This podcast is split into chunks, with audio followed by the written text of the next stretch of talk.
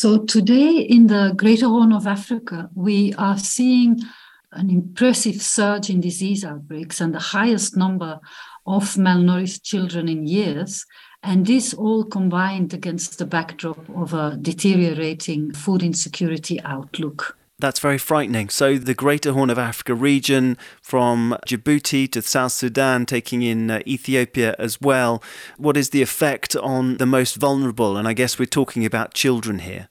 Yeah, so it is estimated that in this region today, almost 12 million children are actually acutely malnourished and uh, are going hungry. And, and maybe to highlight, Daniel, malnutrition also makes you much more susceptible to disease. Uh, we have in all these seven countries currently measles outbreaks, cholera outbreaks in four of them. A malnourished child that catches measles is much more likely to die. So, really, the risk of unnecessary loss of life is very, very real. So you say seven countries where there's a real emergency happening as we speak, and 129,000 people are facing starvation. You say looking death in the eyes. Tell us what you're seeing out there in the field, the, the level of desperation. I was, um, I'm going to tell you what, what is happening here in Kenya, for example, no, in the northeastern province in Garissa, where I saw you have my, with my own eyes people leaving their homes from neighboring counties in Wajir, uh, traveling, you know, packing all their things, uh, trying to look for assistance in a bigger town you know, with the children severely malnourished, uh, catching measles, uh, the threat of cholera, you know, they arrive in these kind of makeup camps uh, with raging cholera. It's really, really very um, desolate. These are also, many of these people are pastoralists. They've lost all their livestock, their cattle. So we're wondering also what is there to get back to. You know, it will take definitely years and years to recover um, from such an emergency, from this drought.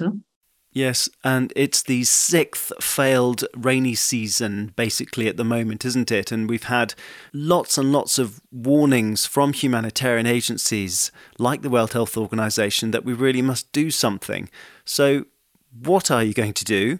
Uh, you're asking for quite a lot of money to implement assistance. And where is the need greatest? It's always difficult to say to compare emergencies and needs, but uh, in South Sudan, the projected figures of people that will go hungry by April to June is up to 62% of the population.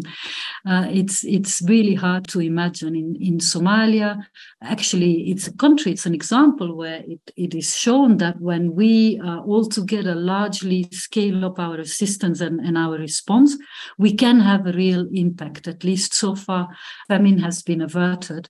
But um, yeah, the needs are dire in Somalia. They are in parts of Kenya. They are in, in Ethiopia, the level of this family, it's really affecting all seven uh, countries. What can we do? So, from a health perspective, we can try to control these disease outbreaks by all means. We know how to do this, we know how to control a cholera outbreak. What we really need is the resources, the human resources, the financial resources to scale up our attention. We are also, from a health perspective, providing a lot of training to healthcare workers, uh, providing supplies so that these kids now that arrive in health facilities that are severely malnourished and on top of that have medical complications, have measles, have diarrhea, that we can really save their lives. So we know what to do. It can be done, at least, you know, to mitigate the impact of this kind of natural disaster, let's say.